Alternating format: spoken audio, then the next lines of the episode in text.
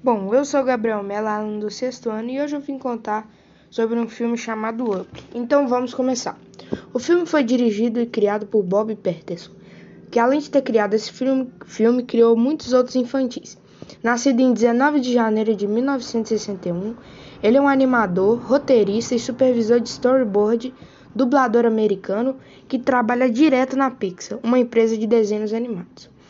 No filme conta sobre um senhor que perdeu sua esposa e por isso ele começou a ficar bem estressado com contas a pagar e barulhos da, da vizinhança que ficavam perto de sua casa.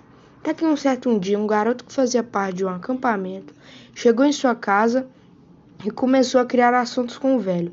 Até que um certo momento ele colocou alguns balões em cima da casa do velho e a casa começou a voar por vários lugares. Que eles conseguiam parar essa casa em cima de uma montanha e acaba que eles passam várias aventuras. E isso é basicamente só o começo dessas aventuras.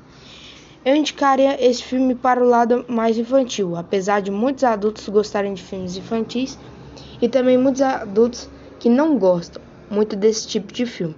Mas se não fosse por esse lado, eu indicaria para todas as idades. Minha nota para esse filme é 9, por não ter outras partes que mostram mais aventuras dessas duas pessoas, no caso essa dupla mas se tivesse uma continuação das aventuras, a nota seria 10.